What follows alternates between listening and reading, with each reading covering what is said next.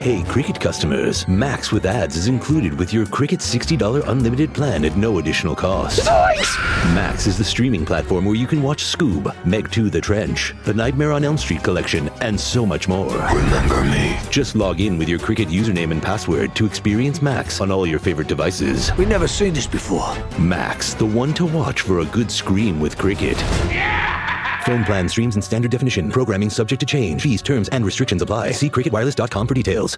Benvenuti o bentornati qui da me su questo canale digitale dedicato a tutti voi che siete interessati alla salute mentale e alle neuroscienze, per cui se non lo aveste ancora fatto iscrivetevi subito, ok? Bene, quello di oggi è un argomento che è davvero a cavallo tra la neurologia e la psicoanalisi ed è probabilmente un'area di interesse che si sta un pochino esaurendo in questi ultimi decenni, ma personalmente trovo che i classici concetti della psichiatria del secolo scorso siano estremamente interessanti e in ogni caso quello di cui vi sto per parlare è il disturbo di conversione, o meglio, il disturbo da sintomi neurologici funzionali, per riferirmi, come cerco di fare sempre, all'attuale denominazione presente nel DSM-5. E sì perché sino al DSM-4 potevamo ancora ritrovare la terminologia classica di disturbo di conversione, mentre dall'uscita del DSM-5 in avanti questo termine scompare, allontanando di fatto sempre di più questa condizione psichiatrica dal suo seme originario gettato nell'epoca in cui la psicoanalisi dominava la psichiatria. Sto parlando dell'isteria. Prima di continuare una piccola nota, ho già parlato del concetto di isteria in un altro video che vi consiglio di vedere, eins. Ve lo linko da qualche parte nella scheda in sovraimpressione, ok? Ma andiamo avanti. Bene, in realtà già nel DSM-4, scorrendo i vari criteri diagnostici del disturbo di conversione, era d'obbligo notare il paradosso rappresentato dalla totale scomparsa di qualsiasi riferimento esplicito al termine isteria, mentre restava felicemente appunto il termine conversione, che rappresenta sicuramente uno degli elementi importanti del concetto più generale di isteria. Il termine conversione è come usato nel DSM-4, e cioè svuotato dal suo significato etimologico e psicopatologico, si è trasformato al giorno d'oggi in una parola piuttosto assettica e di scarso rilievo effettivamente per molti psichiatri e medici, perlomeno rispetto alle le motivazioni iniziali che indussero Sigmund Freud per primo a farne uso. Originariamente la parola conversione era stata presa a prestito da Freud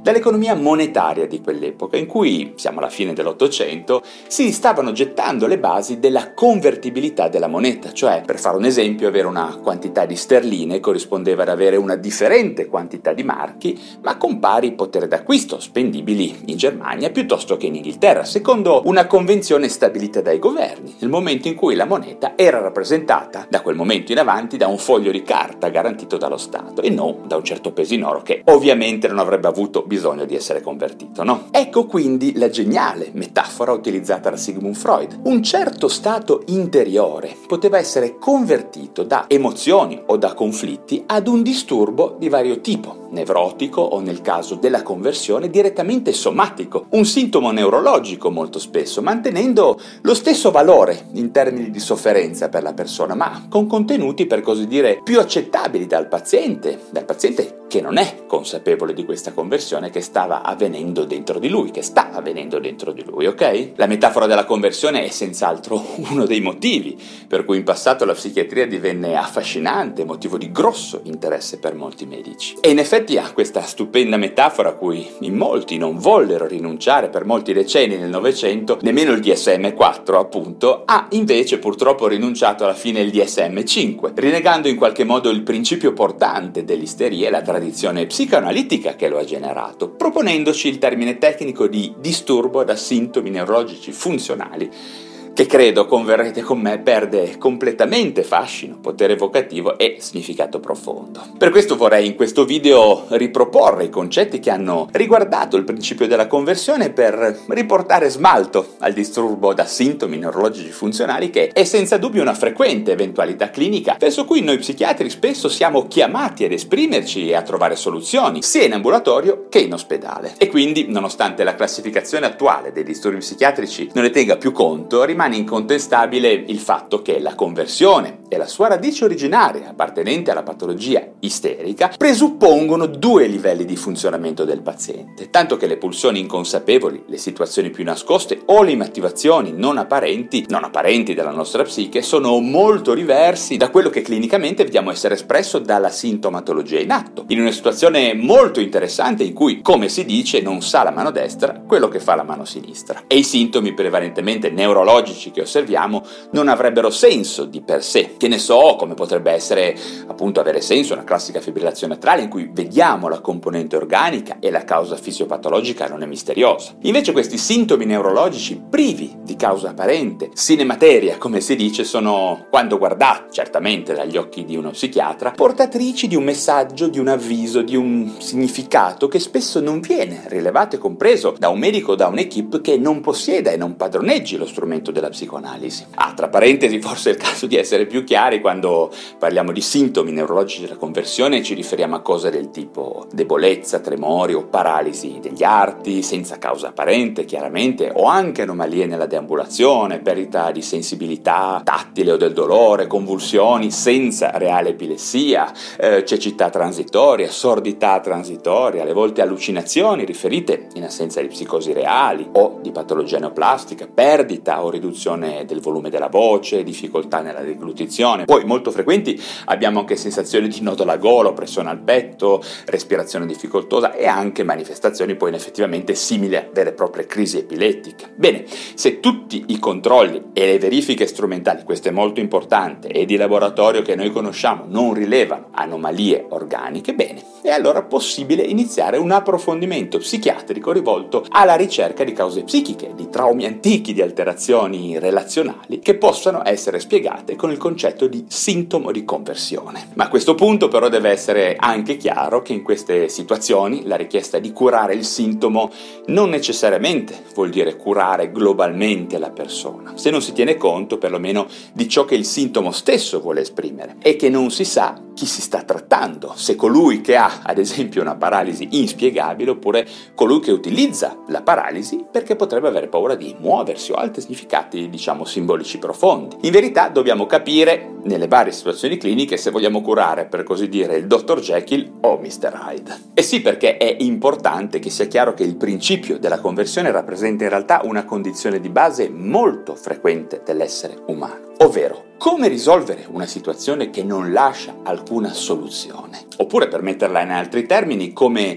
possiamo noi esseri umani superare il blocco psichico dato da un grosso conflitto interno tra esigenze opposte, tra volere e voler l'opposto, tra avere un obbligo e desiderare liberarsene, tra piacere e dovere? Quali altre vie, se non il convertire proprio il dolore da psichico a fisico. Quale altre possibilità potremmo avere? E in effetti un tentativo estremo di portare fuori dalla nostra mente il dolore, no? L'ipotesi è che se il dolore potrà essere visto in qualche modo convertito dalla mente al corpo, ma sempre lontano dalla nostra consapevolezza, forse qualcuno potrà curarlo, qualcuno se ne potrà fare carico. Quindi dal conflitto interno potremo manifestare varie alterazioni neurologiche o fisiche che coinvolgeranno sempre la relazione con l'altro, tra parentesi, quantomeno dei nostri cari e dei medici con cui avremo a che fare, sfruttando varie forme di conversione. Ad esempio facendo semplicemente ammalare il corpo, che so, la cefalea, l'extrasistoli, l'alvo irregolare, ma anche un passo falso che provoca una frattura, no? In senso inconscio. Oppure, ad un livello un po' più complesso, possono essere alterate le vie di comunicazione classiche, come la funzione motoria, sensitiva o anche sensoriale. Poi, ad un livello ancora più elevato di complessità, può essere interessata la funzione relazionale più complessa che possediamo, per così dire, ovvero quello che deriva dalla coscienza dell'io. Ne ho già parlato in un altro video, andatelo a vedere. E qui si va appunto dall'amnesia psicologica psicogena, agli stati crepuscolari, alle dissociazioni di coscienza che ogni tanto ritroviamo in clinica. Infine il livello massimo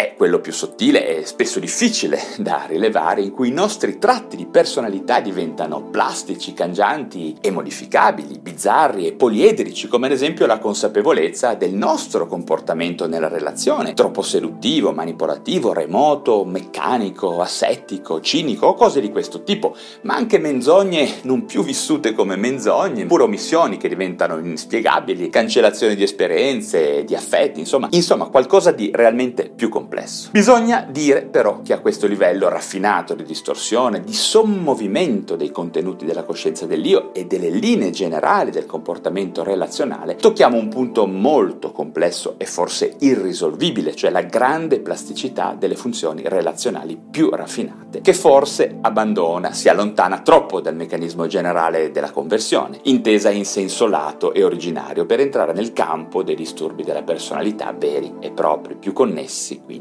al modo di essere, alle relazioni in termini più sfumati, che possono ad esempio convergere, che so, nell'asse 2 del DSM, come abbiamo nel disturbo di personalità istrionico e in alcune forme del borderline. Bene, mi rendo conto che il mio discorso oggi è andato anche troppo lontano dalle intenzioni originarie di parlarvi di conversione, di disturbi neurologici funzionali, per cui mi fermo qui, anche se come sempre spero di aver suscitato commenti, precisazioni o domande che vi prego di fare giù in descrizione o nei commenti in qualche modo. Bene, anche per oggi ho finito, se vi sono stato utile datemi un vostro like e se vi interessano questi temi della psichiatria e delle neuroscienze vi consiglio di iscrivervi subito al canale digitale da cui mi state ascoltando. YouTube, il podcast, lo psiconauta, Instagram, Facebook, eccetera, ok? Iscrivetevi. Come sempre grazie davvero per la vostra attenzione e ci si vede presto ad un altro video.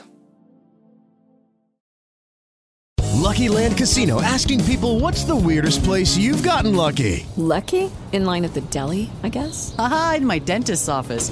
More than once, actually. Do I have to say? Yes, you do. In the car before my kids' PTA meeting. Really? Yes. Excuse me, what's the weirdest place you've gotten lucky? I never win and tell. Well, there you have it. You can get lucky anywhere playing at LuckyLandSlots.com. Play for free right now. Are you feeling lucky? No purchase necessary. Void where prohibited by law. 18 plus. Terms and conditions apply. See website for details.